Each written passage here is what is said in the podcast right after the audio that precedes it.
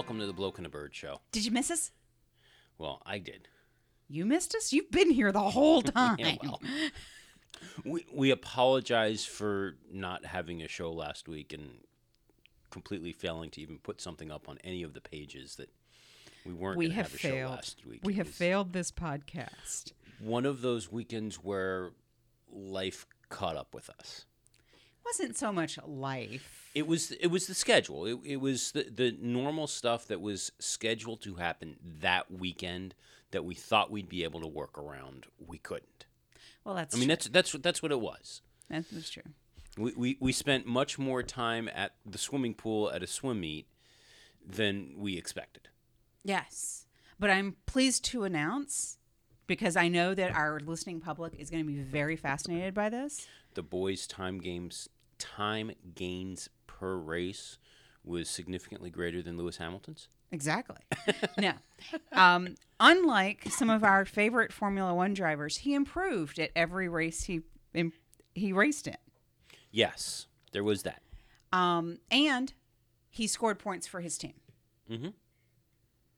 So, you know, that's the side benefit. The one thing I love about swimming is that you compete against yourself. Yeah. Um, and that's awesome. And he won where it comes to competing against yourself. Um, but scoring points points for the team is a side benefit, and he scored points in an event he'd never swam before.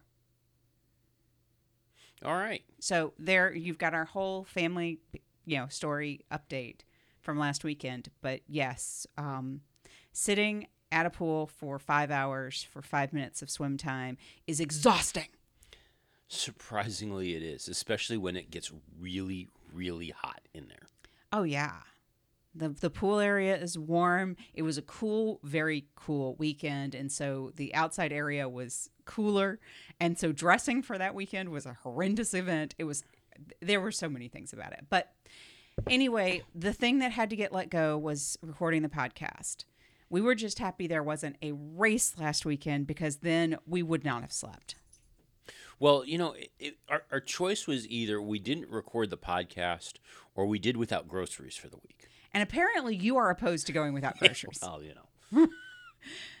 now, you know, it's a shame that we didn't get to have the show because we had teed off. I had queued up a whole lot of great stuff to talk because let's face it, the overall podium situation, actually before I even get to, to the podium situation in Mexico, we got word right after the weekend happened that um, crime is a bit of an issue in Mexico City. Possibly not as much as, say, oh, I don't know, Sao Paulo, Brazil. But crime is a bit of an issue in Mexico City, and reports came out uh, after the race that two men robbed a member of Lewis Hamilton's uh, engineering team at gunpoint just prior to the weekend's race. Now, the gentleman stayed in Mexico after, actually, it was Wednesday uh, before the race. Um, the gentleman stayed in Mexico over the weekend, but I guess the car was stuck in traffic waiting to get somewhere.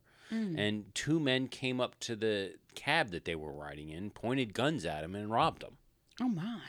Yeah, no, no injuries. The, the chauffeur of the car, they, they were all uninjured. They just were robbed.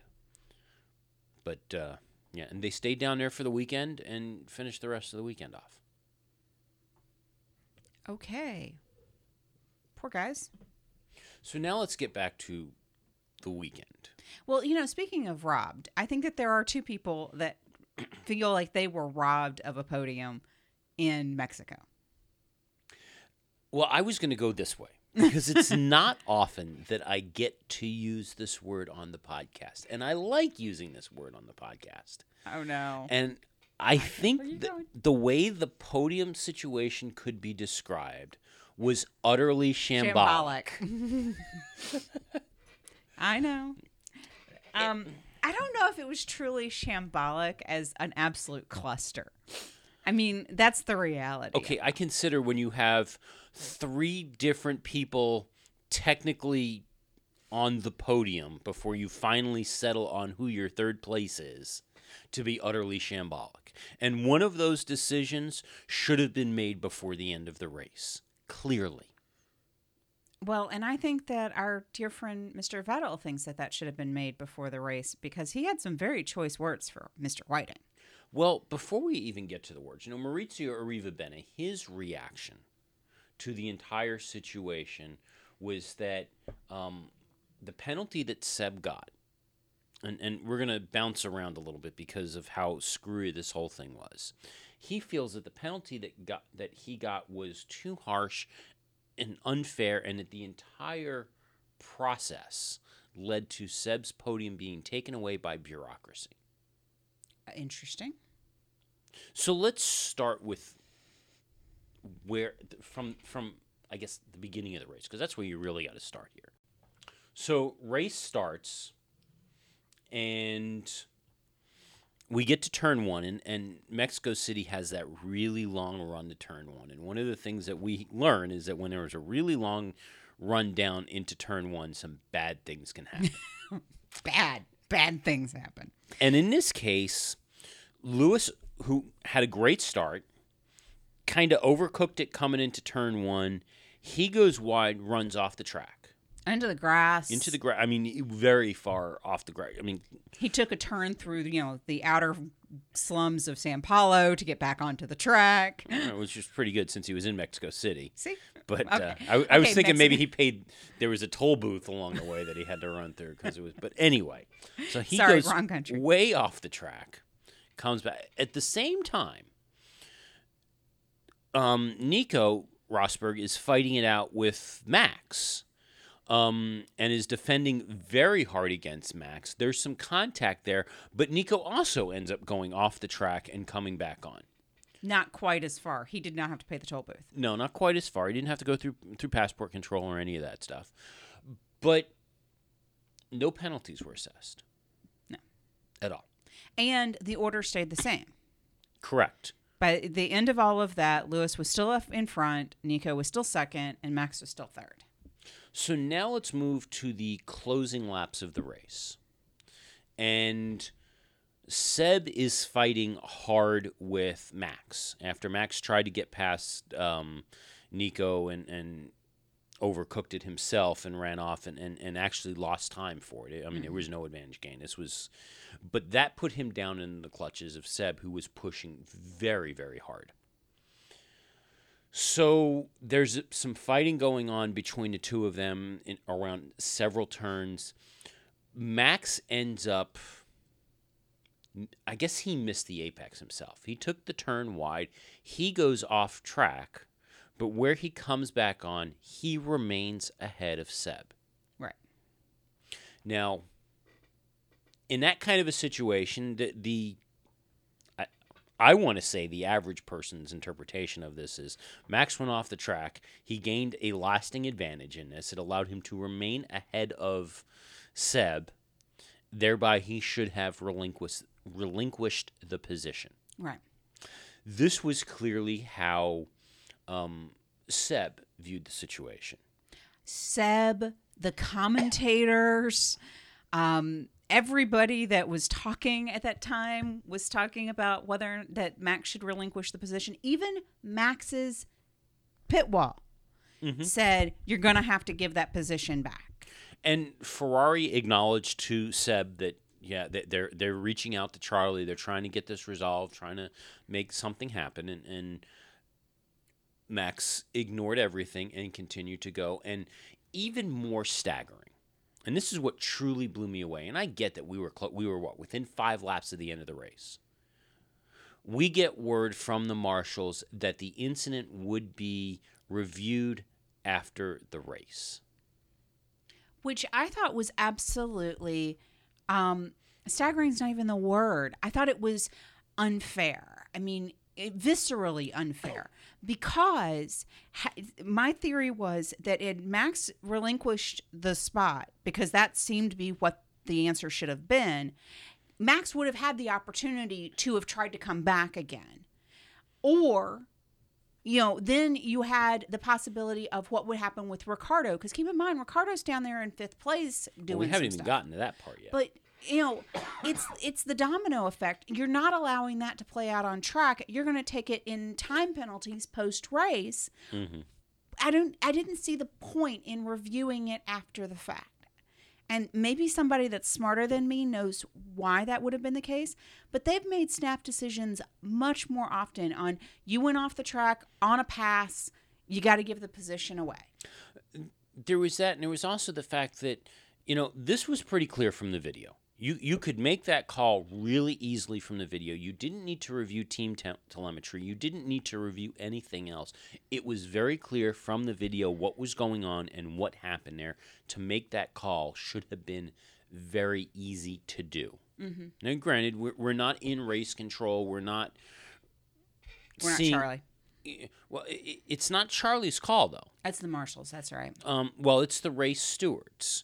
And you've got, as part of that, you've got one, and I don't remember who the driver was that weekend, but you've got one driver, and it, it's three race stewards, one driver, and two officials from the local automobile association affiliate to the FIA. Oh yeah. So, And that's one of the things I have an issue with. Just um, as an aside. go ahead. because that group of people, the stewards that control the race, changes every race. Mm-hmm. And it's nominated, you know, so most times the the driver's like a local celeb or it's, you know, it's Nigel Mansfield because obviously that's what he does in his retirement. Um, but it's those types of things. And because of that, it inserts a level of inconsistency in the calls Yeah. it says that if you did this in spa you'd get a different kind of penalty you'd get a different kind of result maybe the call would have been made on the spot versus in mexico where they're going to review it after the race all of those things aren't fair to the driver consistency is fair to the driver Eh, keep in mind you've got a couple of things going on here. The reason why the local folks are, are, are brought in is because in many cases there's not a lot of activity between the FIA and their affiliate clubs. Th- this is a way to incentivize these affiliate clubs to be affiliates of the FIA mm-hmm. one of the ways. There, there's some other stuff that, that happens in, in it they influence. So there is some of that, and there's some influence peddling happening here and, and whatever.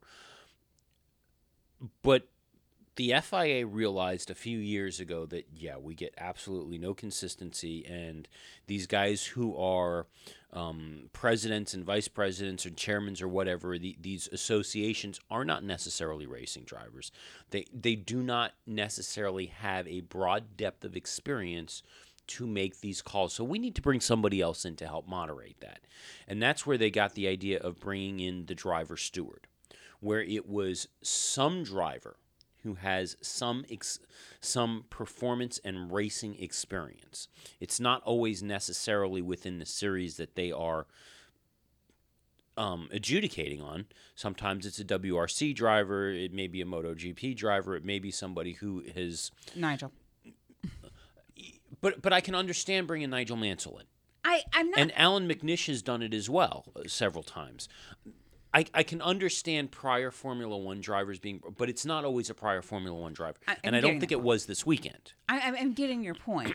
I'm just saying that it's not the same driver all the time. It's And- not. and I think that's the what they need to do. The consistency is at, at the very least have a consistent driver steward or you turn around and if you're going to do that rotation and i know if you have three you end up with no tiebreakers but if you're going to do that rotation make a fourth steward position that is an fia official that comes to every single race I mean, that's with the, charlie being the tiebreaker and that's the thing is I feel like the steward situation is just too rife for inconsistency. It means that the rules are pl- applied inconsistently, which is the precursor into there's all there was inconsistency seen or perceived by both Red Bull and Ferrari when Max went off the track in very similar ways as Lewis went off the track. No penalties for one, and definitely penalties for the other. So we're, we're gonna loop back in, in, in a second to this whole thing with Lewis not getting penalties and and, and, Okay. and that explanation because I want to get to the last bit of penalties first. Okay. If that makes any sense. Let's start with the, the last and begin with the first. Okay. I, well, I just want to go through the, the whole string of events before we look back at why things went down the way they did, okay. because they're they're all related. Okay, so as you mentioned, after while this whole thing is going on with with Max and Seb, and, and Seb now getting angrier and angrier over the fact that Max has not ceded his position, he's now starting to fall back into the clutches of Daniel Ricciardo. To which Daniel catches up to him, and there is a battle going on in what the last two laps of the race. And Seb is getting heated and heated and heated, and we come up to I want to say it was possibly the same corner that we have had the incidents in all the others. And Seb goes again, defends a bit aggressively. Ultimately, there's some contact, if I recall correctly, and again, some going off the track. Mm. So we get, and, and even this one was a questionable of, well, wait a second, because that was uh, potentially a, pe- a penalty situation as well for possibly going off the track and gaining a lasting advantage, just like all of the others. But we've already got the one with Max that is pending review. This could possibly go under review. But if this whole thing with Max hadn't happened, he never would have fallen back into the clutches with with, um, with Daniel in the first place. So Right. Now it's- what? It's this incredible domino effect that had Verstappen ceded the position to Vettel, Vettel wouldn't have been at risk with Ricciardo, but Verstappen would have been at risk with Ricar- Ricciardo. And so, what are all those different playouts? I mean, you could have sat there with a spreadsheet and gone, if this, then that, if this, then that. I mean, it was mind boggling. Well, you might as well keep the spreadsheet out because how we're going to now explain the full progression of events. So the penalties come out. We get to the to the podium situation. We get to the end of the race. Max goes up to the driver's room because he physically finished the physically finished the race in third. Goes up to the driver's green room. Tap, tap, tap. he gets tapped on the shoulder as he's looking at timing and scoring and find out that oh you just got a 10 second penalty you're back down in fifth so he's yanked out with the shepherd's crook meanwhile seb is being yanked off the scale in the paddock. And uh, well should we mention the whole language situation before we even get to that? So Then- seb is now fuming. Mm-hmm. and the team tells Seb that they're going to go discuss the situation with Charlie, and Seb loses it on the radio and basically tells over the radio Charlie well he recommends that Charlie Whiting should go forth be fruitful and multiply. By himself. Yes. Um, I don't think that that is anatomically possible. What Seb suggested. But but there there was a certain sentiment there. Okay. Yeah. So and and at this point, Maurizio Arrivabene steps in on the radio and tells Seb to calm down, and we'll loop back to those comments as well because there's discussion points about that. All right. So now we're after the race. Verstappen's been pulled out of the driver's room. Seb is standing on the scale. Yeah. And he's being pulled and told, "Go! You've got to go you to the to driver's sprint room." to the driver's room now. So Yeah. he runs off to the driver's room. He is now goes that we go through the pony, podium ceremony with Seb up on the podium, still trying to cool himself down. Oh yeah. Then we get what two hours past the race, and Red Bull steps up and says, "Um, what the hell?" At which point, Seb is yanked off the podium, and third place is awarded to Daniel Ricciardo because Seb gets himself a ten place penalty as well, Ten second. a 10 second penalty as well. Yes. Now, just to talk about how truly shambolic this whole process was and how little communication was going on, while Seb was in the driver's room or right past the podium, one of the little white shirted officials comes running up to Seb and goes, You need Herbie to weigh. Blash. You need to weigh. And because, and it, by this point, he didn't have his helmet with him anymore because Yeah. that had gotten passed off. And um, he's like, I already have, I already have. And he goes, Are you sure? Because that could have become a problem. Yeah. I mean, it was absolutely a mess to begin with and so wrong. So very wrong. So let, let's work our way through now the penalties and the reactions to them. So we have Max Verstappen, who, for starters, starts off with the, well, you know, what the hell? Why did I get penalized for this when we had at the opening segment seconds of the race, the same thing happened, and you didn't give any penalties to Lewis. And Lewis went off the track, and he should have gone and, and, and dropped back. And Daniel Ricciardo said the same thing. You know, at the beginning of the race up front, those guys didn't get penalties, but now we're going and assessing them later on in a race for the same behavior. Is it the same? Well, Martin Brundle post race, um, he put forward a, a column. He apparently got to head up to the steward's room at the end of the race and discuss the situation. And they the, the stewards actually reviewed the, the telemetry with Martin. They, they actually looked at the telemetry to make the decision as to what was happening here. So what he said in his comment, I'm going to read the whole thing because it's much better than anything that I could summarize with. What he said was that the stewards usually give some leeway in the mad dash at the start of a race and throughout the first lap. There's so much going on, they would be overwhelmed with potential inquiries.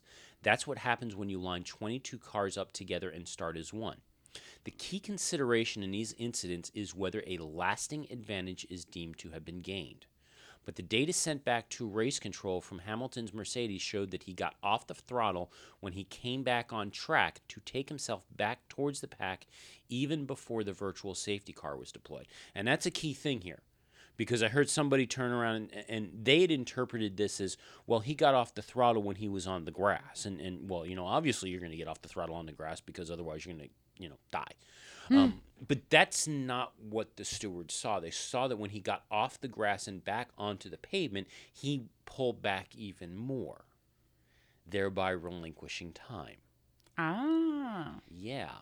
Um, they also said that it was also the case that the two cars behind him were squabbling for position, with one cutting the corner and not challenging him for the lead of the race.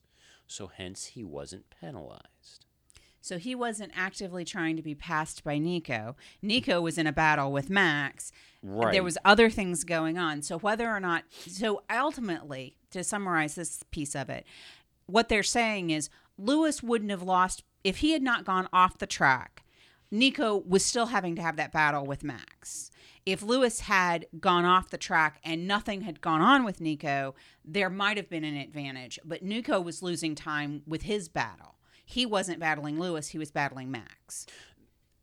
there was all of that. There was also the, you know, Nico, as a result of his battle, went off the track as well mm-hmm. and didn't give back the position.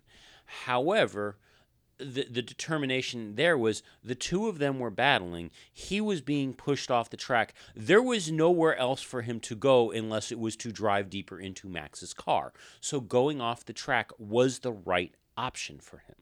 Okay. Okay. So to move on. Also, the grassy nature of the Mexican turn one runoff means that we can't have a penalty zone or slalom such as we see in Sochi or Monza.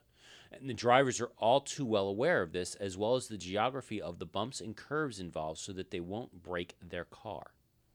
No, okay. So that's why there were no penalties assessed there, as opposed to Max's situation. Where he's actively in a battle for, I mean, they were actively trying to pass mm-hmm. going into that turn. Max did less of the overcooking and more of the defending thing. He slides off the track. I can see it now. Okay. So now we move. Okay, so that that takes care of Max's penalty. Okay. But now there's the penalty with Seb. Of course, it's because he cussed out Charlie Whiting, right? No, and, and we're not I- even at we're, well, I we're not even at that point. I was being facetious. We're, we're not even at that point. It Seb's penalty wasn't because he went off the track. It was for the contact? It was the max rule.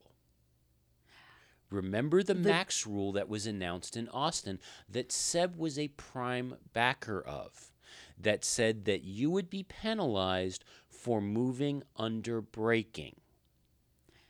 Oh. They pulled. What happened was Daniel and went to Red Bull, or possibly Red Bull saw this on their own. In watching it, in defending against Daniel trying to pass going into that braking zone, Seb clearly moved under braking. At which point, Red Bull went to um, the marshals and said, "Hey, remember that rule that you put that you put enacted on because of the actions of our driver? Go take a look at it." Ouch. So the marshals went and pulled the telemetry on the car, and in reviewing the telemetry, determined that Seb moved under braking, and as a result, handed him a penalty. that is comeuppance. Mm-hmm. That is, you asked for it, you're going to get it. And Seb even freely admits that he moved under braking in order to defend, but he felt that he moved in a manner that was not dangerous. Doesn't that's not the rule. Mm-hmm. That's not the rule. Wow. Okay, that was a twist I was not ready for. I was not ready for that twist. but, you know, as they have said, those that are fifth shall become third.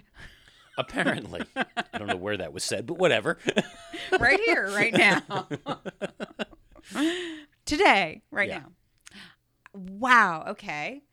So Ricciardo now, probably one of the nicest guys on the grid, just anecdotally, um, is now third.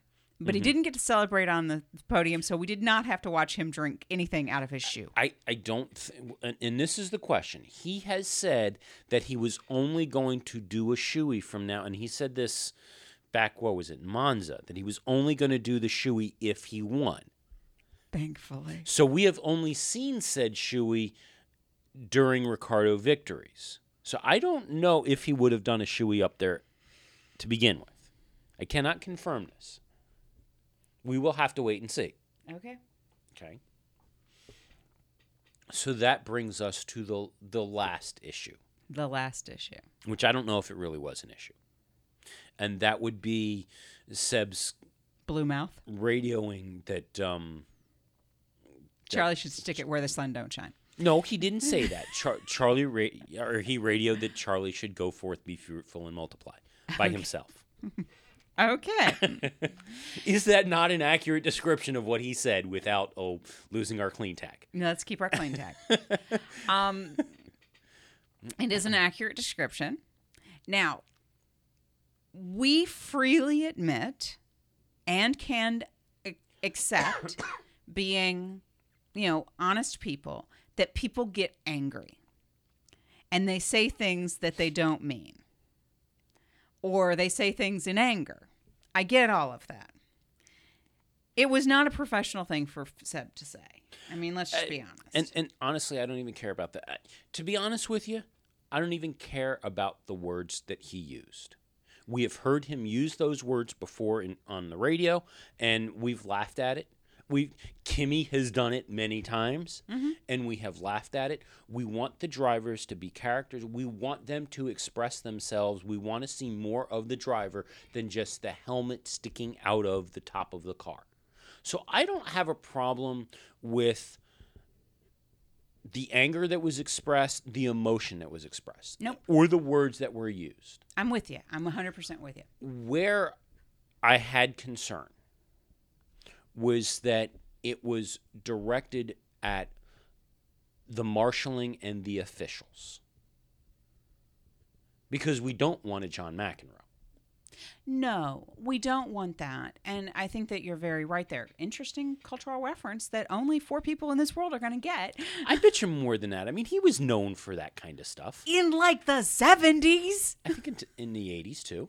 Okay, do you know how long ago that's been? Okay, fine. Um anyway, it's I get that. I don't mind the anger, the frustration, the words, the sentiment, any of that. I mind that it was directed at a specific human. That's where that's where the line got crossed. It is one thing to say that the situation is a problem, it's one thing to express anger, but to call a specific person out like that it's it's that that's where you that's where the line got crossed between I have respect for what you do in your job and I can I can disagree with you even violently in words not physical but violently disagree with you and still have respect for you. It was the minute you, you take that step over the line into calling a very specific person out. It's not, this is screwed up. It's not, what are the stewards collectively doing? It's not even that. It was a specific person, and he was told something very. Spe- now, in Seb's defense, I have to give him absolute credit for some maturity. He went immediately to Charlie and apologized. Well, I, I've I've got more on that too. okay. But where I disagree is it's it's not that it was targeted just at one person. If it was targeted to the level that it was and targeted at the officiating in general is what I didn't like. This was not the same as the complaining that we have heard on the radio, not just from him, but from other drivers, because they didn't think that blue flags were being flashed appropriately or that drivers were ignoring blue flag. weren't. This was not that kind of a level. This was something well over and above that. And that's what I had a problem. And I didn't care that it was directed at Charlie specifically. My feeling was this was directed at the it, it was this level of anger and I don't want to say hate, but vehemence that was directed at the officiating in general that I thought was over the line. I'm more. I'm, I, I. You and I will have to stand on different sides of that. I'm, Okay. I, I, I, I think that it, it dissolved the level of respect that you have for what Charlie does. I mean, Charlie has a tough job, He does. and when you call him out as to not doing his job, which is basically what he was saying, I think that then you've taken a step over the line. I think it's one thing to say what's you know what's wrong with the stewards. Why aren't they doing what they need to do? Come on, get off, get off it and do it. Um, I think that that's one thing. Um, but, But I think but it's another to say that the stewards suck and you know it, it, they they bet they might as well not be here. Why don't they all go and have familiar relations with a duck? That's a different thing. okay. He said nothing about ducks. Remember, Vettel loves animals. Okay. Um, he said nothing about a duck. Let's let's be But, but very I would careful. consider that crossing the line. Yes, I would consider that crossing a line too. but he also did not say the stewards were stupid. He didn't say that they were incompetent or anything like that.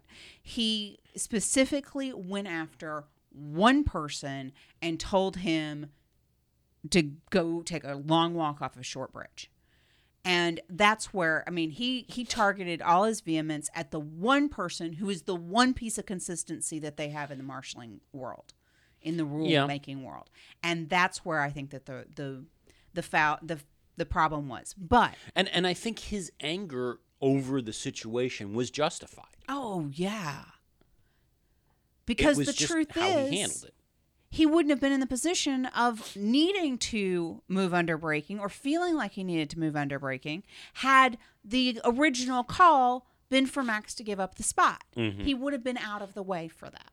And from that standpoint, that again, I go back to get your Excel spreadsheet out because it's so complicated as to what could have happened. We could have, mm-hmm. woulda, shoulda, coulda all day long about the end of that race. And the truth of the matter is, none of that changes the fact Lewis still won, Nico still made second, and L- Nico was still absolutely tip point poised to win the world championship this year. Yeah, well, let's not jump to that just yet. We we got a ways to go before we get to that discussion.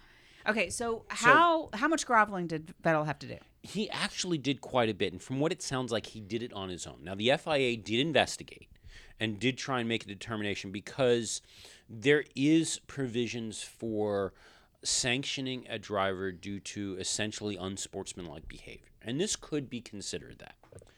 However, um, in a sta- statement issued this past Tuesday by the FIA, um, the FIA said that Vettel had spontaneously sought out Charlie Whiting to express his regret regrets for his behavior in person. He then, again, on his own initiative, sent letters to each of the FIA president Jean Todt and Charlie Whiting in which he apologized profusely for his actions. He also indicated that he would likewise be contacting Max Verstappen and vowed that such an incident would never occur again. In light of this sincere apology and strong commitment, the FIA president has decided, on an exceptional basis, not to take disciplinary action against Mr. Vettel by bringing this matter before the FIA International Tribunal. The FIA will always condemn the use of offensive language in motorsport, especially when directed at officials and or fellow participants, and expects all participants in its championships to be respectful and mindful of the example they set for the public and the younger generation in particular. The FIA takes this opportunity to advise that in the event of any future incident similar to the one that occurred in Mexico, disciplinary action will be taken by bringing such incident before the FIA International Tribunal to be judged. So here's one other thing to, to roll around in the back of your head. Every single radio recording that comes out of those cars, whether or, or even to those cars, is not necessarily broadcast by the FOM. Right. Would there have been such a furor over the, these comments if FOM hadn't chose to broadcast the comments in the first place? Well, if nobody knew about them except internal sources, I mean, okay, you you have to say FOM is going to choose the salacious Mhm. information. That's exactly what they did. Mm-hmm. But you're right. If nobody but the teams and Charlie knew that that's what he said, then what outcry could there have been? I mean, if this had happened post race during the driver debriefing, we would never know. Mm-hmm. There wouldn't have been an investigation by the FIA, and he would not necessarily have had to go apologize to anybody. So, knowing that, and knowing that the FIA or, or the that FOM had the ability to not broadcast it and made the decision to do so, should anything have even happened to Seb? Let I'm, and, and I'm just talking the FIA to even look at it in the first place. Maybe it's mm. FOM that should have been fined for this. Possibly. And maybe they should have been investigated for doing this because they didn't have to. Oh, maybe, but let's go back to some universal truths here. Mm-hmm. We want our drivers to be characters more than just a helmet. Exactly. FOM's job, Mhm. part of their job, and especially in picking and choosing the radio calls, is to increase that character element. That's to put a human face on those drivers, not just from the standpoint of sharing information like the tires are going or something like that, Mhm. but emotional, real reactions. They're telling a story. Mhm.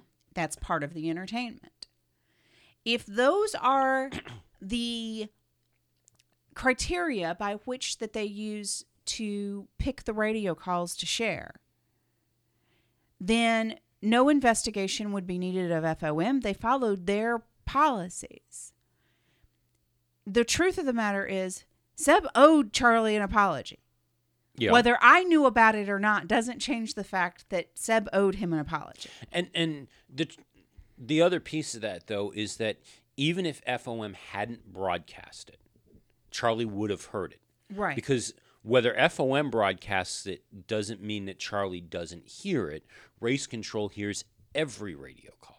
In fact, it was only a few races ago that one of the things that I believe it was David Coulthard had mentioned was that about half the radio messages that actually occur mm-hmm. are for the driver to the team. Some of them are really inadvertently directed to Charlie Yes. because as things are happening on the track, they want Charlie to be looking at certain things. It- well, it, it's not even inadvertently; they are deliberately, uh, and we hear this every time that you know you're you're talking about wet conditions, and there's a discussion as to whether or not to bring in a safety car. That is always the drivers calling back when they're reporting on the radio what those conditions are that is specifically for Charlie's knowledge so Right. that Charlie is hearing what is happening. Same thing uh, when it comes to levels of debris on the track and stuff like that. When they're making those calls back, that is intentionally being done because Charlie will hear it and, and they want Charlie to act on it. Right.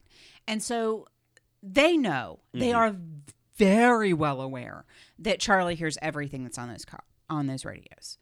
Um, which makes me just after sitting through the IndyCar this is a complete aside, sitting through the IndyCar race and scanning the radios and the channels and knowing how much communication really occurs. Um, and that's in an IndyCar world. I can't imagine what that translates in the F in the F1 world makes me think that Charlie might be semi superhuman. Well, now you add, if you're going to mention that, you got to add one other piece.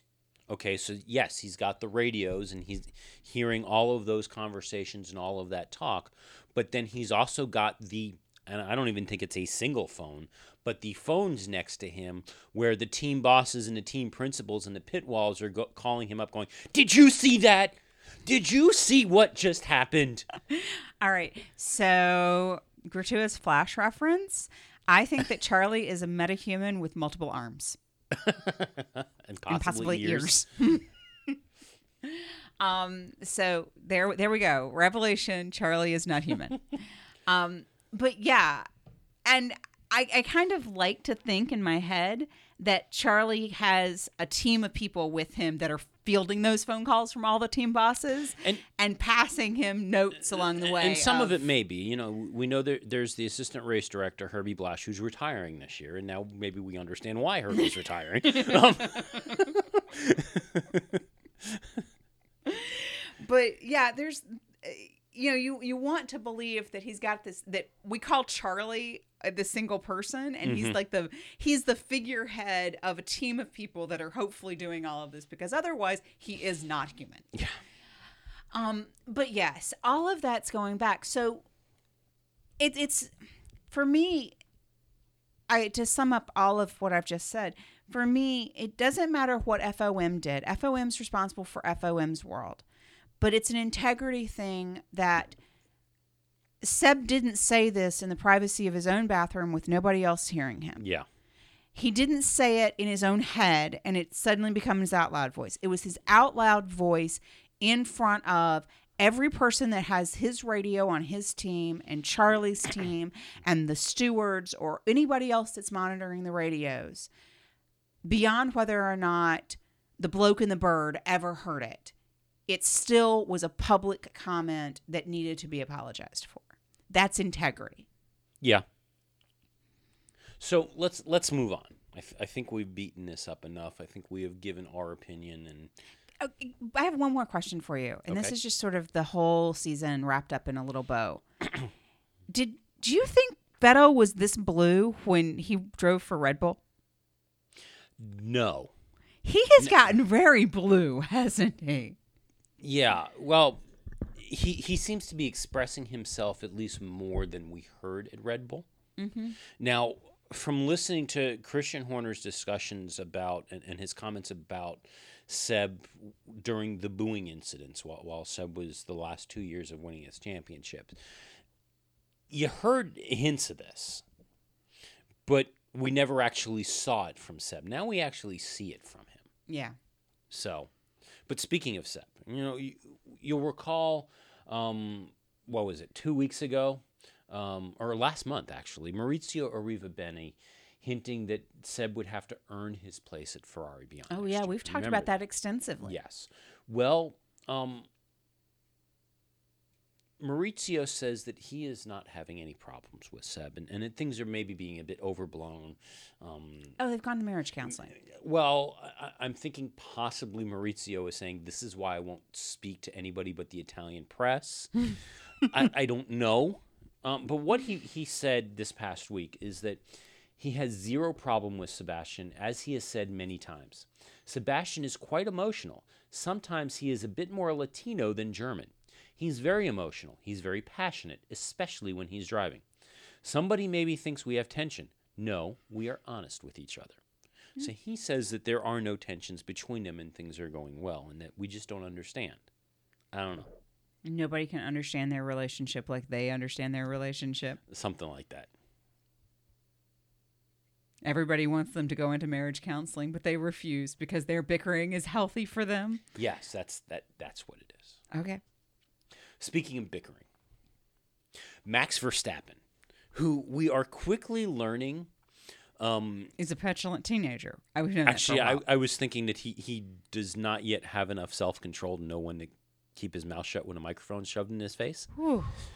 Um, but all of his post race comments in Mexico City aside, no matter what you think of, of Max being able to say some of the having the the expertise to say some of the things that he said and the judgments that he passed in Mexico City. He came out this week and said that maybe there should be a ban on broadcasting team radio after the things that have come out and the things that are aired that maybe it's best that we not broadcast the driver's every comment because they can be taken out of proportion and out of context. Now, to some extent, given Max's own comments and, and his own remarking about how that he was going to try and say less on the radio because it makes him um, sound arrogant Mm-hmm. I could kind of understand this, but the other part of me says, uh, "Yeah, um, you guys might just need to remember that this is what happens, and yes, there's emotions, and you guys get emotional, and we need to hear those emotions as a fan because really earlier this year, when the radio ban was in place, we all thought it sucked and wanted it to go go away and die a horrible death. Right. Um, I think that there is something to be said for I want to know what the driver is going through in the moment. And I don't, I mean, yes, Max is arrogant, but it's not because of his radio messages that I think so. I think that he's 19 years old and he's had more success in a Formula One car than a lot of people that have actually had the privilege of driving on that. And with that, and without the benefit of years of of humbling years ahead of him, His ego is bigger than it should be for his, his age. yeah, he's he's got an ego that's overly large right now, and he doesn't mm-hmm. have the humility and the maturity to handle that yet. And that comes with time. But does it make me appreciate him less as a driver? No, he's a fantastic driver. And does it make me not actually I have a bigger heart for him because I think that that's a real emotion. If he was polished and preserved, you know, perfected at 19 and came off as humble and and self-deprecating, I would think it was a farce. Because that's not 19. Mm-hmm. That's not 19 when you're not a Formula One driver. 19 is supposed to be a bigger ego time in your life. You're supposed to feel larger than you really are. He's real. And that's what I like about my drivers. It's why we like Jensen so much. Yeah. It's why we like some of these drivers because of their personalities, because they're real. And when we feel like they're putting us on, we don't like them anymore.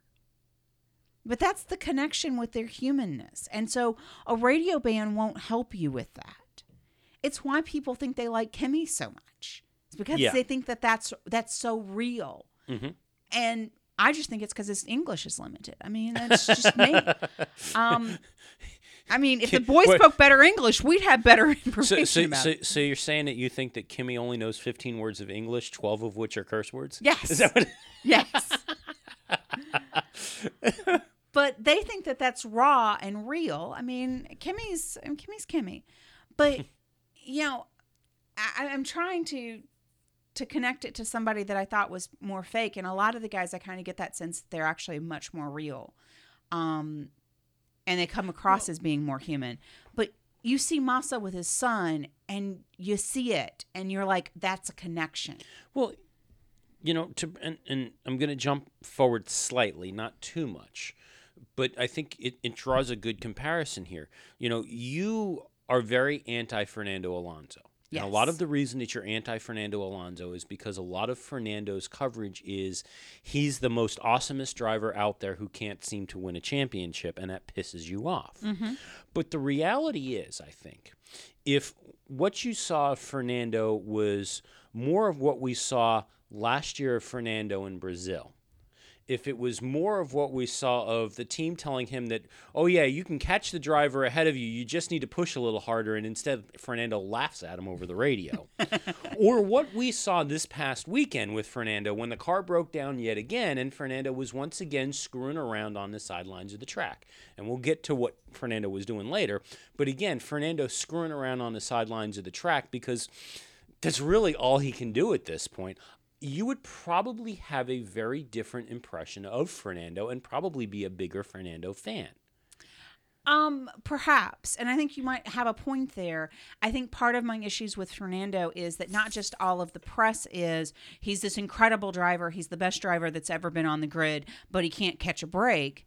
It's also Fernando's constant complaining of I can't catch a it's the woe is me, I can't catch a break. That's if it was more of the Jensen of wow, we didn't do so great with that one, didn't we? Yeah. I think there's there's a difference, and before you know the thousands of people that listen to our show write in and say I cut Jensen bigger breaks than I cut Fernando, and I hold Fernando to a different standard.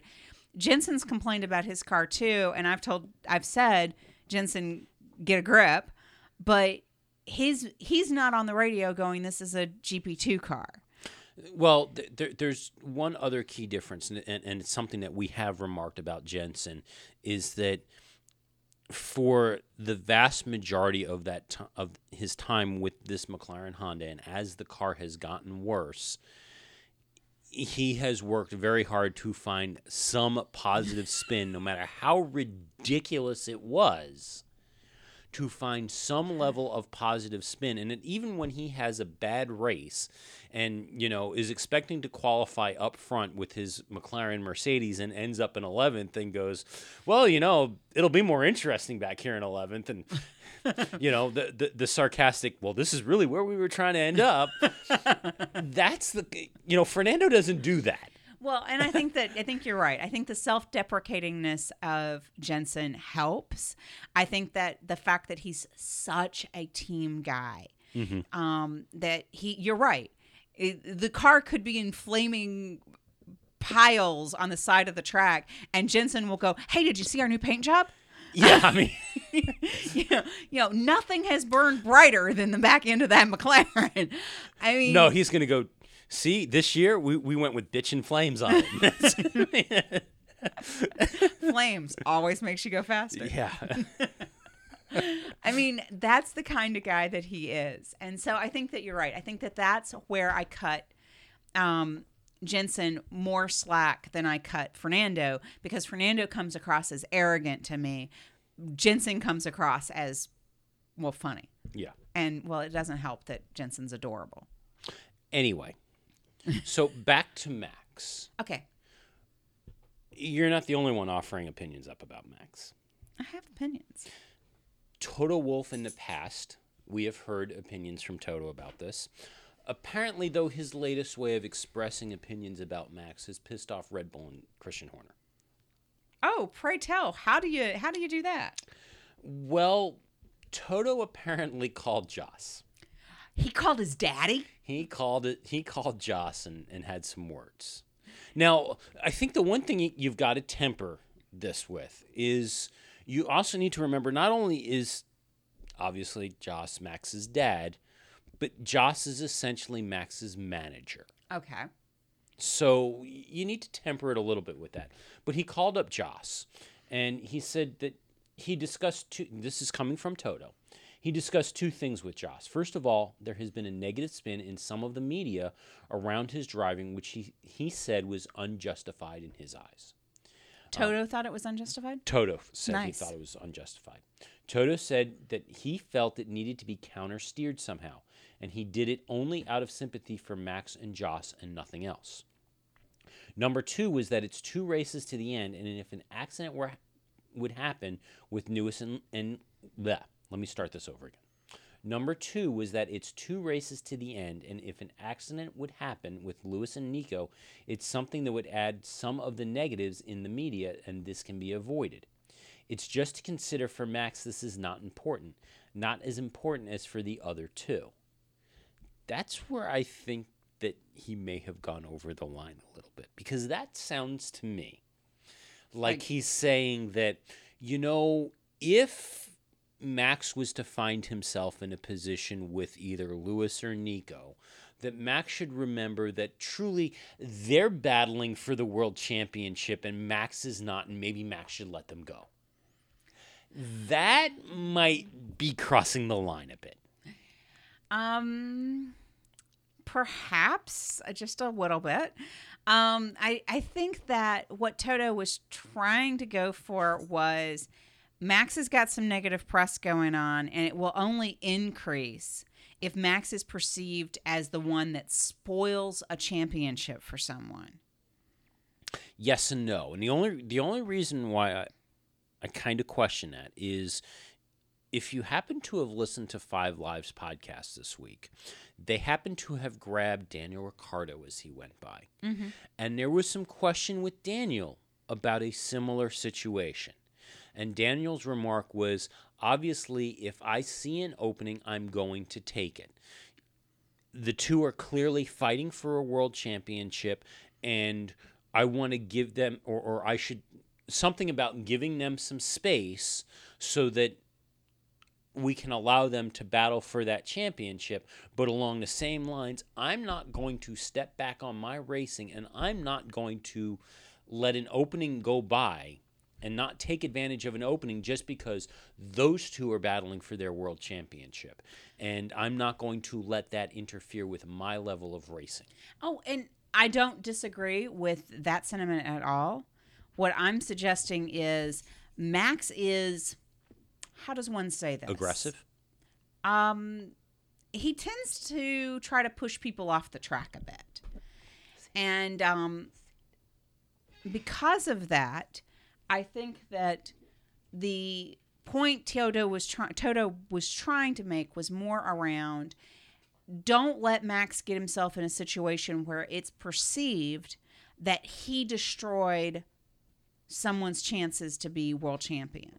Because here's what's going to happen. Here's what could potentially happen. And we saw the possibility of it happen in uh, Mexico. Lewis gets off the Lewis made pole for Brazil. Lewis gets off the line well, and that puts Nico in a position of fighting with Max for that second, third spot. If that's the case, Nico and Max had contact in Mexico. Yeah. If Max had taken Lewis, um, Nico. Nico out, we would have had a game changer on our hands. hmm Now, I don't think I think people I think the public would be more forgiving if Max took Nico out and lost the championship for Nico in favor of Lewis. I don't think the public would be very forgiving if he took Lewis out. Honestly, if I was Joss, I think the response should have been thanks for the input, Toto. Just remember, poop happens. And that may have been what Joss said, right? Yeah, it may have been. We don't know. So, we'll move on a little more. But you We- don't call daddy. Yeah. Don't call daddy. Well, again, and, and that's why I point out that Joss is also Max's manager, and you, you got to kind of temper that a little. Unless Toto and the Verstappens are like good friends, And they might be. I don't know. Uh, you don't call daddy. I don't care what job daddy also has, but that's like calling Max's mom. Yeah. Okay. So let's move on to Williams. We got a lot of Williams news this week. And actually, probably the most important story to come out of Williams this week was that Sir Frank is out of the hospital. Yay. Hope you're feeling better, Sir Frank. Yes. Now, how much of our Williams news this week is about Massa? Actually, not much. Okay. I mean, we'll, we'll mention it, but not much. Um, They finalized the driver lineup. they, they did finalize the driver lineup, and it, it was absolutely no surprise whatsoever what the lineup is. It, it's Valtteri and Canadian Lance Stroll. Hey, another North American on the track. It is.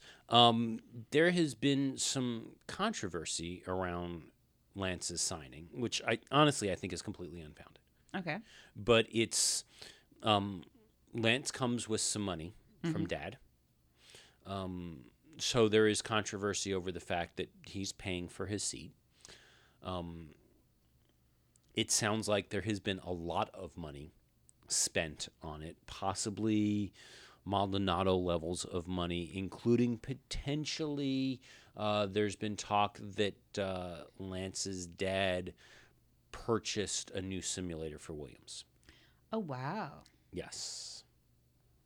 I don't know. Regardless, this is the state of Formula One. Mm-hmm. All of these drivers come with sponsorship, they come with money to some level or another, and I'm not going to criticize Williams for it. No. So there's that. Um, the other thing with Williams, next year is Williams' 40th anniversary. Yes. So to cont- commemorate it, they have announced the name for their 2017 car, and it will be commemorating their 40th anniversary. It will be known as the FW40. Now, if they were to follow their normal naming convention, this year's car was actually the FW38, so it should have been the FW39. They have decided that no, we don't need no 39. We're going right to 40. Well, 39 does not exist. So, just wanted to mention that. So this weekend, yes, it is, and because you brought it up, it is Felipe Massa's final home Grand Prix, Yes. and you didn't notice until I pointed it out like three times. It took me a little bit for the camera to slow down enough. Massa's car is wearing a very special paint job. I thought this was kind of cool. And I'm kind of wondering, it, knowing that Williams does some of these little modified one offs depending on where they go, because they've got issues with their sponsorship. Remember, one of their key sponsors is Martini, which is, um, It's an alcoholic vendor. yeah, it's vermouth and some other stuff. Um, and there are some countries that prohibit alcohol advertisements, so they make modifications to their uh, livery to accommodate this. My favorite is when they replace martini with just the word racing. that I think is really cool. And everything that the team wears reflects the new livery. Well, they just changed Felipe's car. They didn't change Valtteri's car. Um, it said that the tail is different. Yeah. It says, I believe, obrigado, which I'm assuming means farewell, because I've heard it mentioned a couple of times to him. And also, where it normally would say martini on the car in the bullseye, the bullseye roundel, now it says massa, Yes. which I think is awesome. yes. So I'm kind of hoping that all of his engineers are wearing similar shirts. We'll have to see. We'll have to pay attention to what the what their uniforms look like and things like that. Um, to, today when we watch the race. Um, but okay, so just a couple of little Massa stats for you. As if you don't know, we're going to be talking of you know they the the people are talking Massa all along, um, and they're talking a lot about his his career. Um, he won his, the first race in Brazil in 2006. He's been a three-time pole sitter at Brazil. It is his home Grand Prix. He literally came up through the karting tracks next door to the Interlagos track. Yes. Um, so he's he's very close to this area of Brazil. Um, it's his it's where he's from. He calls it his garden. Mm-hmm. Um, Yeah, there was a really good uh, profile of Felipe with uh, Lee McKenzie on Channel 4's uh, qualifying coverage. right. Um, went to his house. Um, I thought, you know, just from the the little piece of the house was kind of understated for what you would think of a. I mean, it was nice. Don't get me Well- wrong, but we only first off we only saw the one room. Now I also believe that he's got a place in Monaco as well and some other. And my understanding is that Felipe has as part of the property, he has his own go kart track. Yeah. We have not seen. We didn't see that. No, but where the the interview took place looked like it was sort of the family room looking into the kitchen. Mm-hmm. And the the piece that caught my eye was the fact that what you could see of the kitchen did not look like the high end chef's kitchens uh, that you see on HGTV all the time. Yeah. That you know the first time homeowners think they're going to buy in their sixty thousand dollar uh, brand, brick home. ranch. Yeah. um you know it's not that. It was it was your average kitchen with an average couch you know? It was a it just wasn't what i expected. It was it it's what i expected of massa it's not what i expected of a formula one driver if that makes sense. So, uh, actually, I'll play it later. We we have a clip of the closest that Felipe ever got to winning a world championship, and the emotion around it. Because and and I think this clip in particular is probably the best retelling of that that I have ever heard. So we'll, we'll share that a little later. and so he lost the world championship by one point in 2008 Yeah. and he lost it to then rising star now three-time world champion lewis hamilton So we'll we'll, we'll get to that in a bit. Um, some other news around Formula One. okay This one I don't think should be a huge surprise, uh, but word has come that Liberty Liberty Media's purchase of Formula One and FOM will be facing an anti-competition probe by the Yeah. British government. Um, it'll be investigated by Britain's Competition and Markets Authority. I don't think that should be a huge surprise to anybody. no So w- one way that's going to go, we don't know. So this past week and, and the last couple of weeks, in, and it's all around the release of, of his book Total Competition, Ross Brawn has been all over the place. Mm-hmm. He did a thing for the BBC. He did a thing for Channel 4. I think next week he's going to be doing a cooking segment with Rachael Ray and possibly something on the Today Show at this point because he's been all over the place. I and then he's his- going to be on like Graham Norton back in the UK or something. It, it, it's I heard his booking agent was trying to reach our booking agent for a, a spot here because he's doing all the media. Sadly, our number's unlisted. but anyway, Ross has been all over the place. There has been a lot of speculation that Liberty is considering um, Ross replacing Bernie Ecclestone. Now, Liberty has used Ross as a sounding board, as an advisor, as a consultant in the whole process. So it shouldn't be surprising that they're thinking or talking, or that word on the street is that Ross should be in that type of position. Well, Ross is denying this. Well, he, he's denying that he is being considered for a role within FOM. Um, he says that uh, yes, he he freely admits that he's consulting with with Liberty Media, but beyond that, he says that there's nothing to it. So Bernie has weighed in on this. I believe he was approached in Mexico City about all of this speculation, and Bernie expressed some comments of his own. And this, I think, was one of the few moments of lucidity that we got from Bernie. Nice. What Bernie said is that you know Ross is a very smart guy. He's he's had a lot of success and a lot of experience within Formula One. However, FOM and Liberty are responsible for the promoting of the sport and that and, and everything around that. Ross's expertise is as a manager, mm-hmm. or, or not as a manager, is as an engineer. And really, where Ross belongs and, and the role that Ross should take regarding Formula One is over in the FIA, overseeing the technical and sporting regulation of the sport, as opposed to the marketing and promotion of the sport. It's an interesting thought. Now, in his Channel 4 interview, Mm-hmm. he told them that he was expecting to have a role in the future of F- F1. Yeah, we just He don't know that- what it is. He said that news would be coming out and that they were working out the details and that type of thing. Um, and the question was, well, what happens if that doesn't happen? And he says he was going to go fishing. Yeah, which shouldn't be a surprise to anybody. I mean, he said that before. I think he's been on fishing leave right now, right? Yes, and Okay, so this week, also follow up. It wasn't the only place that we heard from Bernie. It was regarding Ross. Uh, Formula1.com published an interview with Bernie, and just like in his comments about Ross, it appears to be another rare moment of lucidity from Bernie. Or highly edited. That, that that's For possible too. You know, I, I, it could go either way, but th- this wasn't some of the crazier stuff that we have heard from Bernie. Do we ever see crazy from Bernie coming on Formula1.com? Um, I think that most of the crazy comes out on the BBC or the Guardian. I don't or Sky or Yeah, I don't see the where else. crazy on, you know, Yeah. his controlled website. Okay.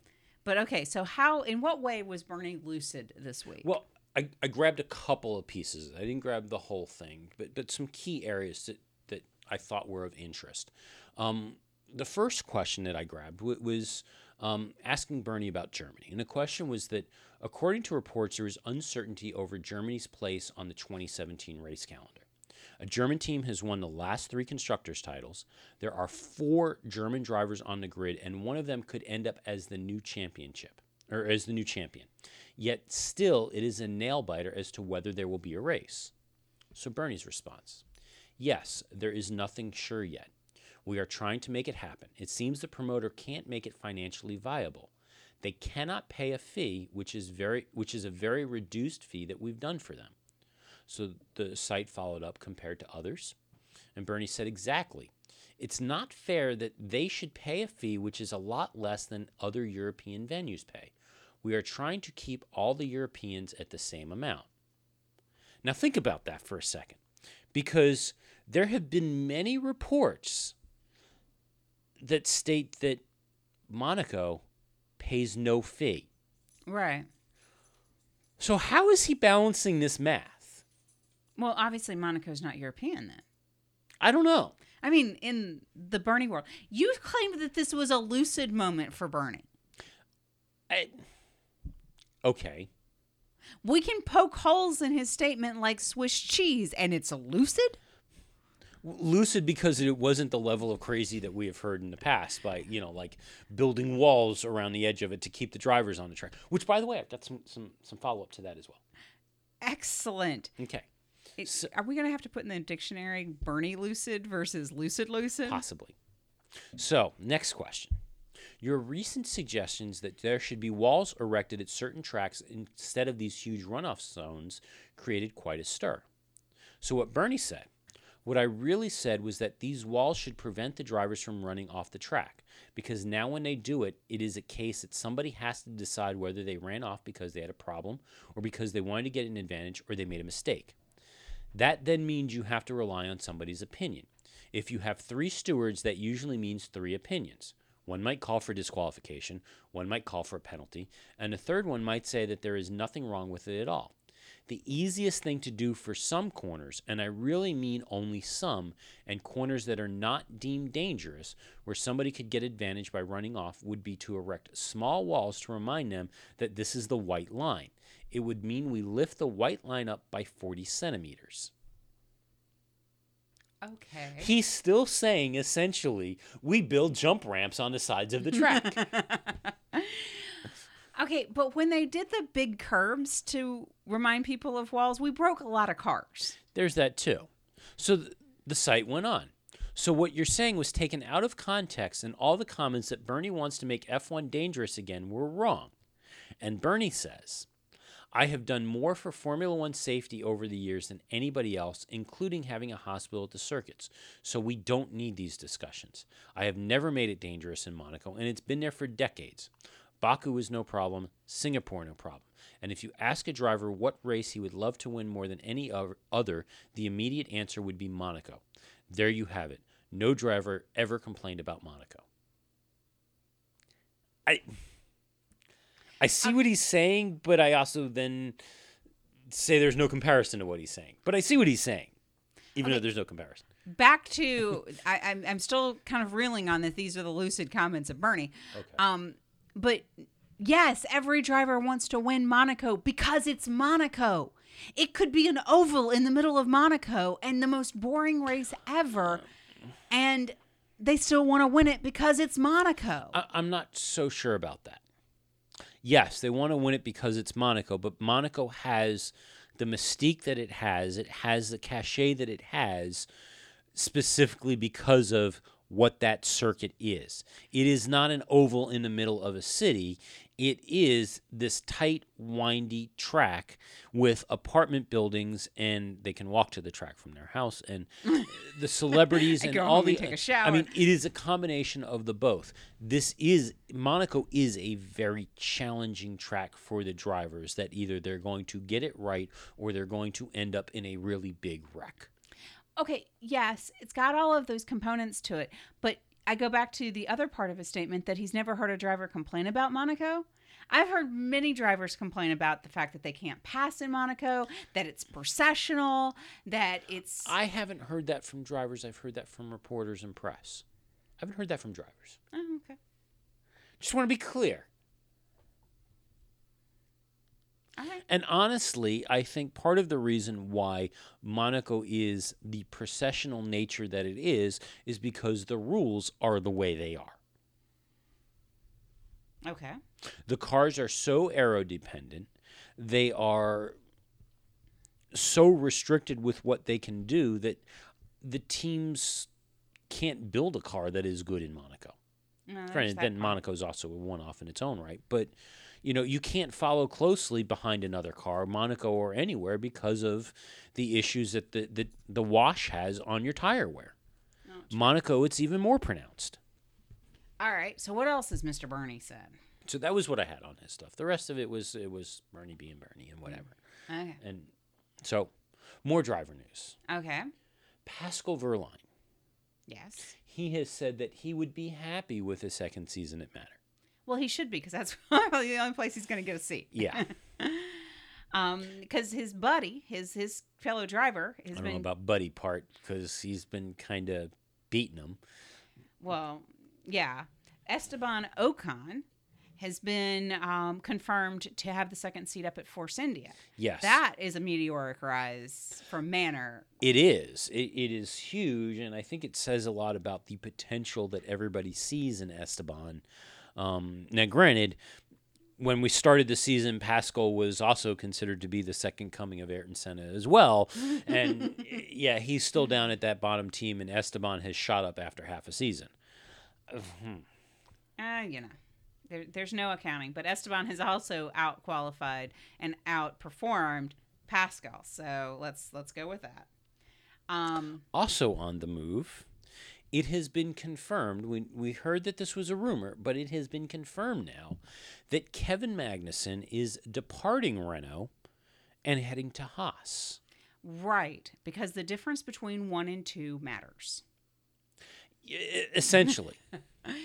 Renault offered um, Magnussen a seat for one year. hmm Haas offered him a seat for two plus an option for a third. And so And Kevin said, "See ya. Yeah. I, I I want a guaranteed seat in Formula One." Yep. Now, in response to this, for starters, Renault turned around and then handed Jolyon Palmer a one-year contract, which Jolyon said, "Thank you." I'll be signing that. Thank you very much. but then Jolyon went out into the press, and this is, I, I have questioned, I, I'm starting to question more and more um, the media savviness of Jolyon Palmer. We, we did a few weeks ago, and I continue to do so now. Jolyon went out into the press and said, You know, it's really cool that I got this seat with Renault. I'm excited for it. They're a works team, and they've got the money and the backing, and this is going to be a team that's going to go somewhere. It may take some time, but this is going to be a team that's going to go somewhere. And Kevin was really kind of dumb to leave it because this is a team that's going to go somewhere. So Kevin was asked about this. And Kevin had pretty much the same response that I had when I read Jolyon's comments, which was Jolyon should just be happy, should just be thankful that Kevin decided to go to Haas and free up the seat. Because otherwise, Jolyon wasn't getting it. True. uh, true. but yeah. So we'll see how that goes. Um, So, some more news. Um, Felipe Nasr's deal is in limbo right now. Ah, It's related to his sponsorship. His, his main sponsor is Banco de Brazil. Well, there has been a management turnover over at Banco de Brazil, uh, which has led to potentially some renegotiation of the sponsorship terms between uh, Felipe and Banco de Brazil, which would impact the security of his money, which is now having Sauber go, well, wait, let's see what's going to happen here. nice. So we'll, we'll see. I don't know about if that's nice, but Well, yeah, but keep in mind, Bernie believes that there must be a Brazilian on the track. He does, but you know, you got to come up with a way for that Brazilian to be on the track. Whether that's an up and coming Brazilian who can do this or one who has got the money. And I'm not sure there's any up and comers around. And if Banco de Brazil falls apart, where's the money going to come from? There's, there's definitely that question. So, um, speaking of possible disappearances and going away, you know, we talked that there was some intrigue happening over at McLaren. Um, it sounds like Ron Dennis could be out the door as early as next week. Bye bye. Don't let the door hit you Um, on the butt. Contract did not get renewed.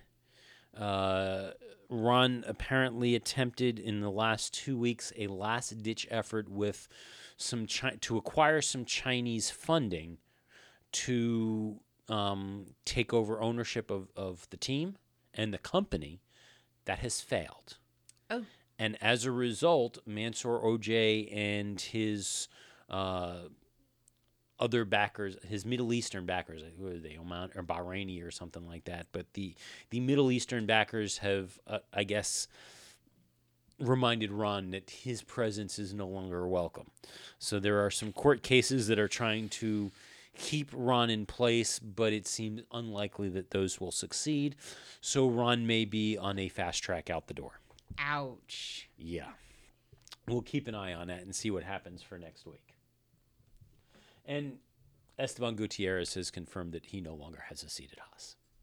Ah, well, since they gave the seat to Kevin Magnussen, I can imagine that he no longer has a seat at Haas. But I'm sure he's looking and entertaining other possible seats within the Formula One grid. Yes, and, and there's many of them. It well, maybe one at Manor. Uh, Let's see. I'm counting down. We've got one at Manor. Um, are both the Sauber drivers signed, but Nasr's money is up in the air, so there could it's, be one. It's at, Nasr's seat is the big question. so there could be um, one at Sauber. And there's the question of Wehrlein over at uh, Manor and whether or not he keeps that or not. Right. I suspect that he probably will. Um, Red Bulls or Toro Rosso is not going to sign him. No. So yeah, I don't think that leaves him with a whole lot of options. I was gonna say. I think that uh, we're confirmed on all the other seats now, aren't we? Yeah, pretty much. So we've got Sauber and Manor that possibly could have a seat for you, and otherwise, um, we'll see what happens. Yep. So some track information. Track. Um, the boss of the Canadian Grand Prix believes that its difficult years are in the past. Oh, good. Um, we haven't heard that they have been removed from the to be confirmed status, uh, but he believes that funding has been identified for the delayed improvements that Formula One wants to happen, but it's still about two or three years out before those happen.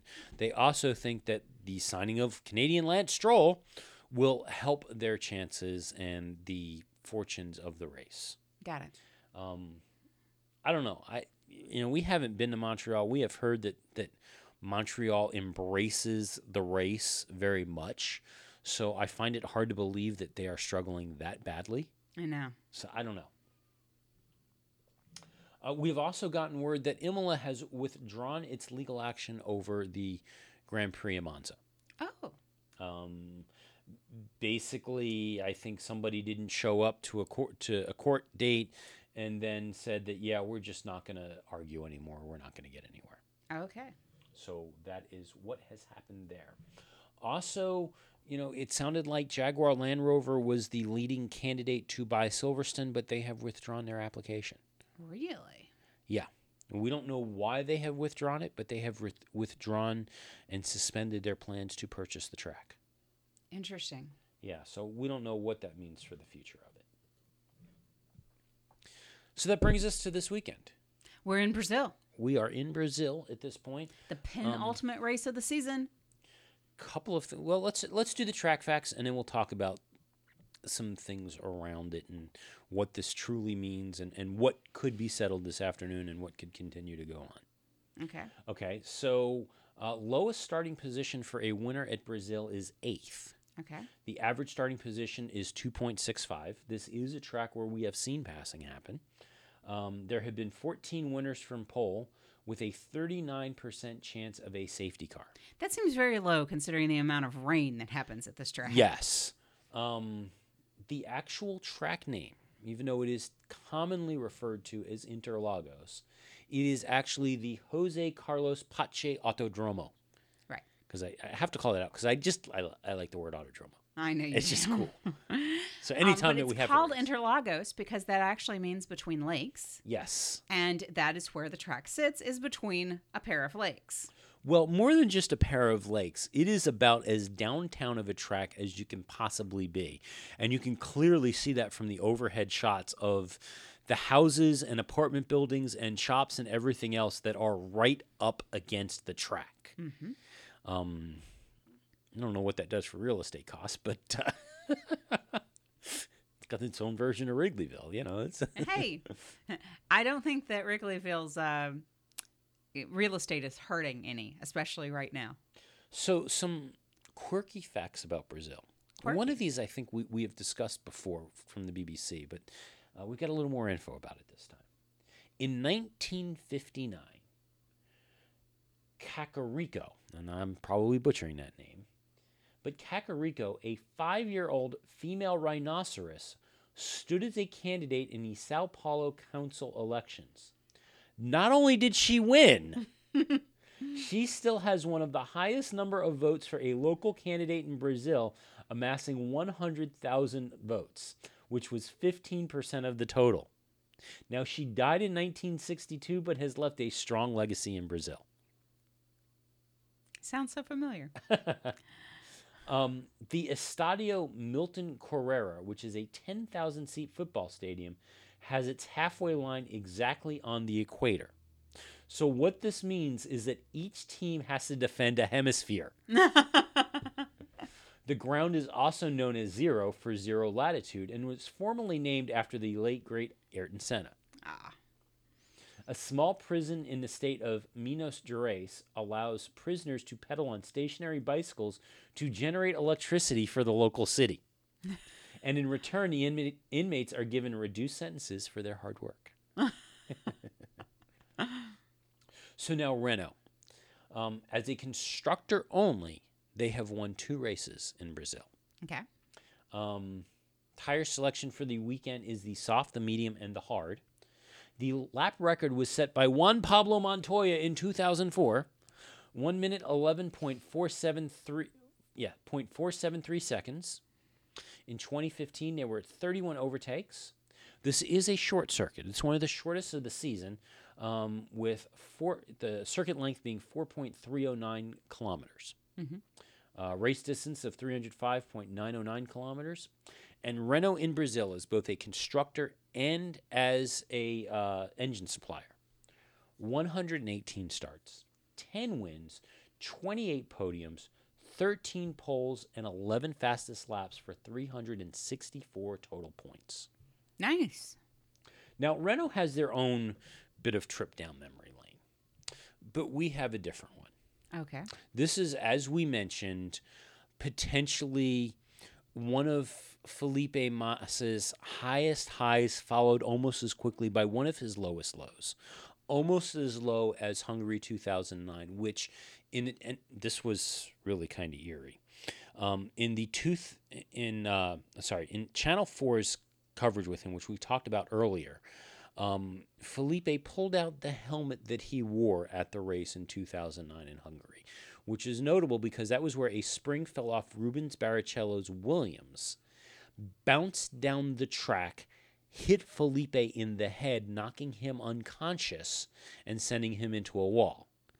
The helmet has all of the damage that it incurred from the impact of the spring and Felipe's blood from the day and the holes and everything. It's yeah.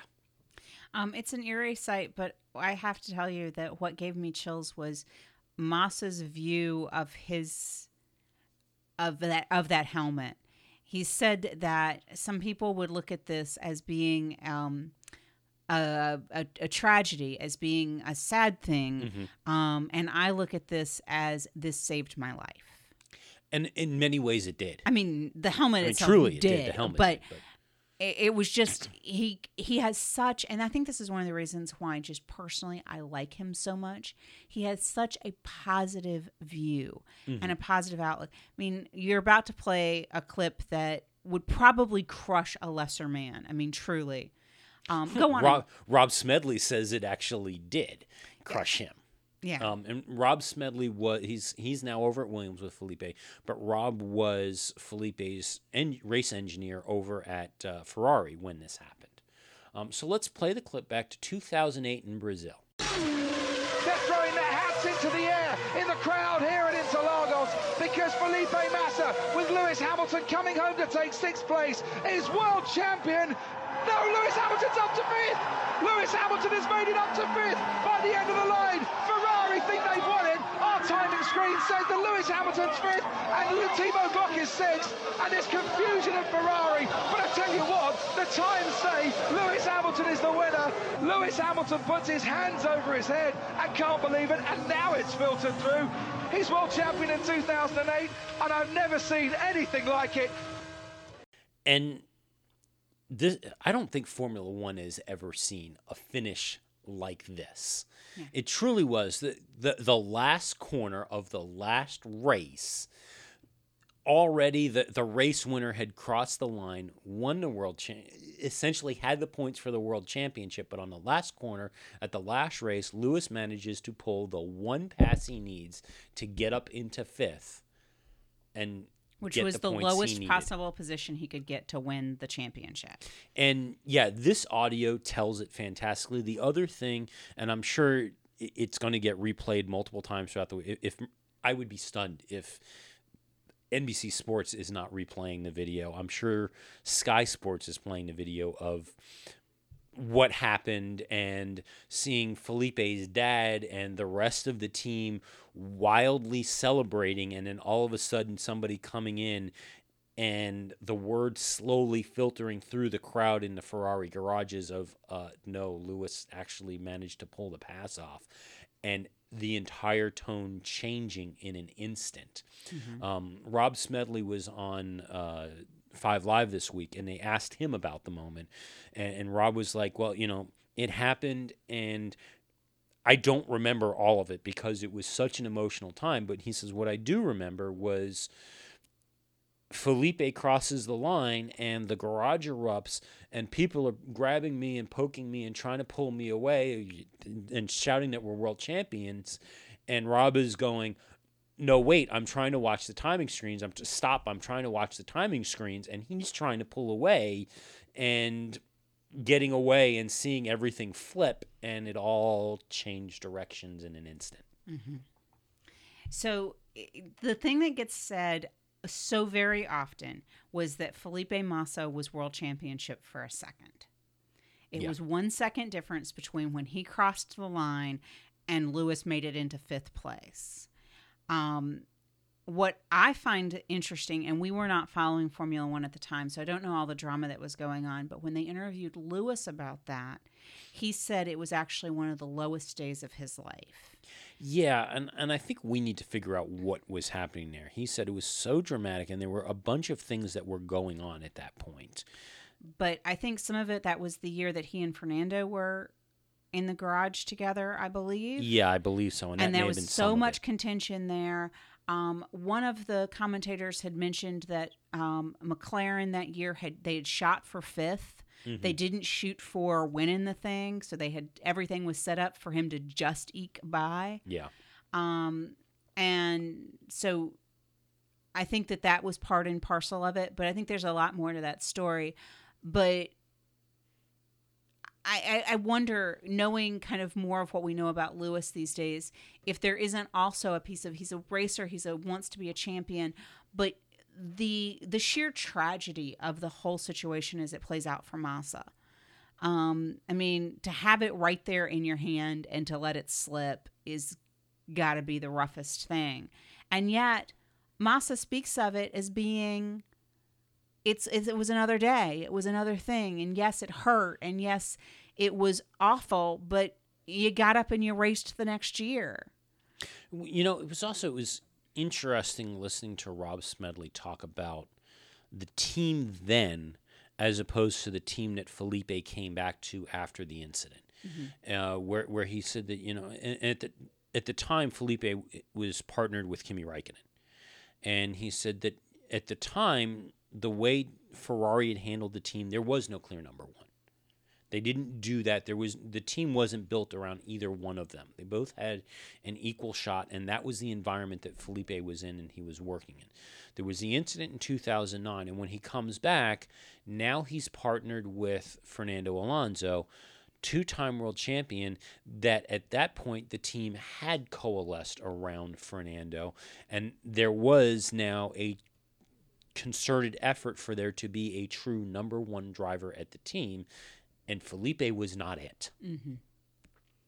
Now, there's a lot of respect for Fernando and Felipe, and they got along extremely. They played nice, yeah, and got along very well. But it was always all the years that we watched.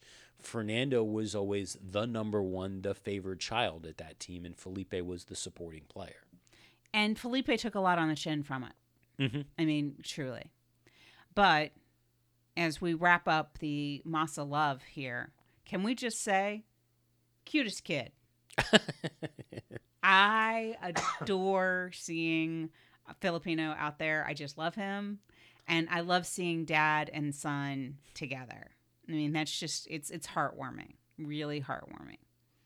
And of course, then there's Massa's dad. Yeah. It's the three generations. Well, odds are we will probably see at the race today. You're going to see Felipinho. You will probably see Felipe's dad and Felipe's brother.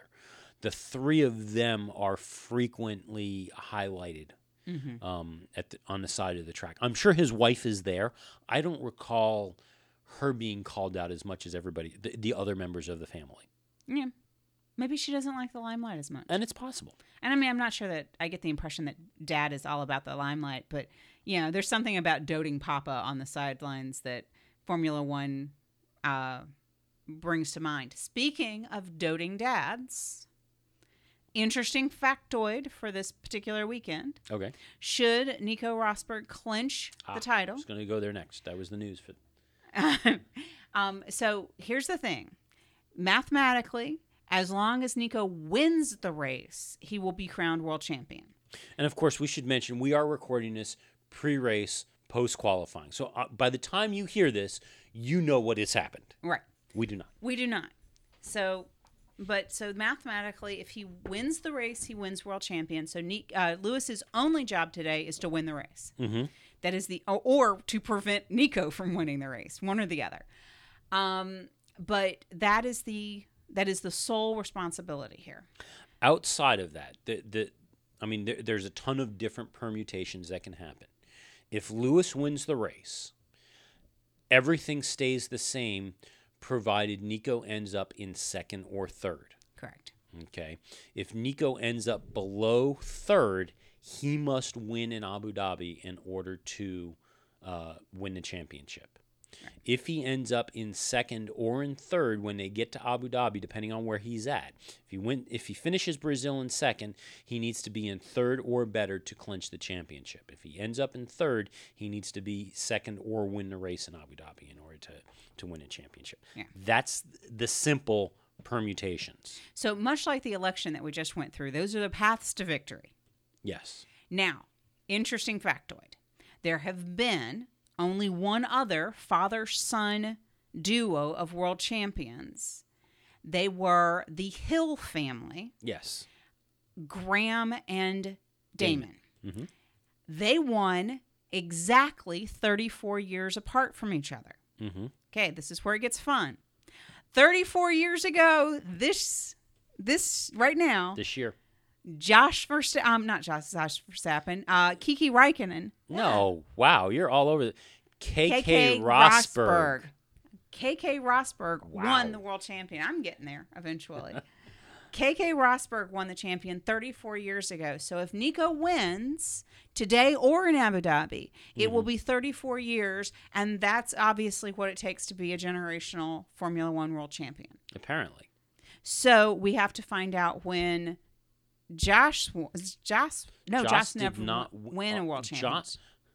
Already, Max has tied the number of wins that Jos Verstappen has. Okay, so Okay. so Anyway, long story short, 34 years is your magic number. So if Nico wins, we make double history. Mhm. Otherwise, Lewis gets his fourth world champion, and all is right and better with the world again. wow. I don't know. Given given that this has been the year of improbables, um, I still think Nico's going to win at this point. Uh, well, okay, under the improbable rule, under the improbable rule, Lewis wins. Because all the polling says that Nico Oh, is is going to win. is that it? Okay. under the improbable rule. Okay.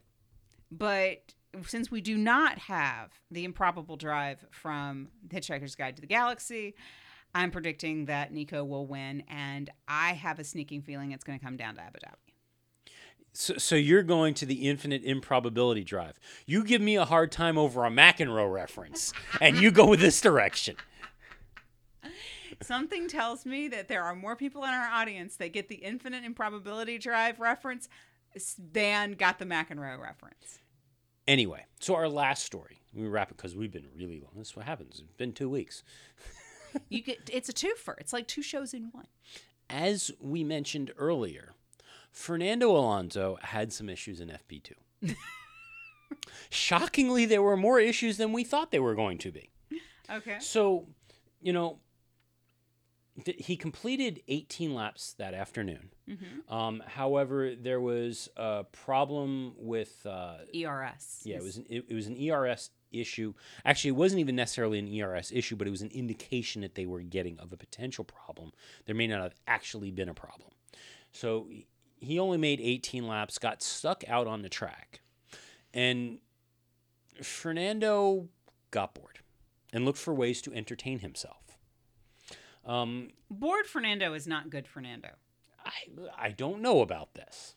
Um, first thing is he found once again found a deck chair to go sit down on. He did not sun himself because at the same time he also managed to go and befriend a friendly camera operator.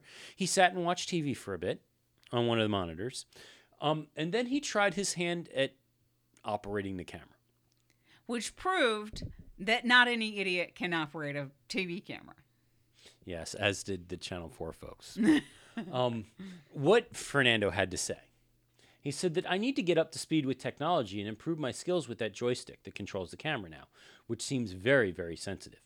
They told me over the radio they would broadcast from that camera Sergio Perez arriving, so I tried to find Perez, but I found the sky and the asphalt instead, but not Perez.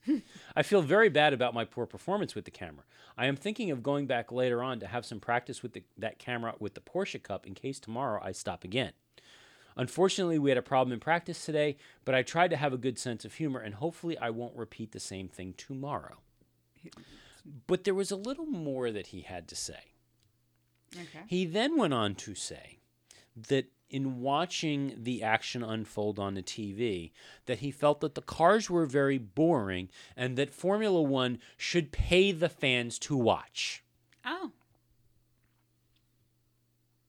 Now, the problem that I have with this, besides the fact that A, he broke down and that he was trying to find ways to entertain himself, is B, he was watching free practice too. He was not watching racing, he was not watching qualifying. It was a practice session. Practice sessions are typically not very exciting. no. No, they don't have to be exciting. So for him to go and say that they should be paying the fans to watch the cars go around the track. It was a practice session. It's probably almost as exciting as watching winter testing. I don't know about that, but it's it's Fernando mouthing off. I mean, seriously. That's what he does, and he doesn't do it well. I mean, that's the problem. He's frustrated, he's angry, he's mouthing off, and he's not good at mouthing off. Just like he's not good at deciding when to pull a ripcord and leave a team, but that's a whole other story. Well, yeah. There's that too. Alrighty. On that note, maybe we should pull the ripcord and leave this podcast. Okay, um what are your thoughts on this? I mean, we've heard everybody else's thoughts on the Seb situation. What are your thoughts on it? Was his language out of line? Was who he directed the comments at out of line? Should he have been punished? Should he not have been punished? Should FOM not have done what they did in the first place? Let us know over on Facebook or Did over you get the McEnroe reference? Yeah, yeah, did you get the McEnroe reference?